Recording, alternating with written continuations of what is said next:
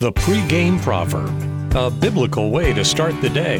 Here's John Rayner. Some words to live by in our Ecclesiastes today. Rather than desiring fame and fortune and always trying to get the next best thing, God's word reminds us to enjoy what he has put in front of us. Ecclesiastes chapter 6 verse 9 says, "Enjoy what you have rather than desiring what you don't have. Just dreaming about nice things is meaningless, like chasing the wind."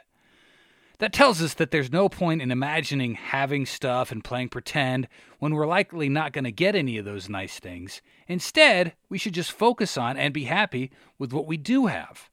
To quote the literary character Augustus McCrae from the book Lonesome Dove, Gus says, If you want any one thing too badly, it's likely to turn out to be a disappointment. The only healthy way to live life is to learn to like all the little everyday things.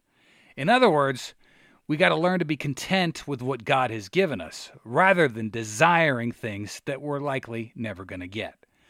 Thanks so much for listening and have a great day. Take care and God bless. The pregame proverb with John Rayner. Look for it on all podcast platforms and have it delivered to your smartphone.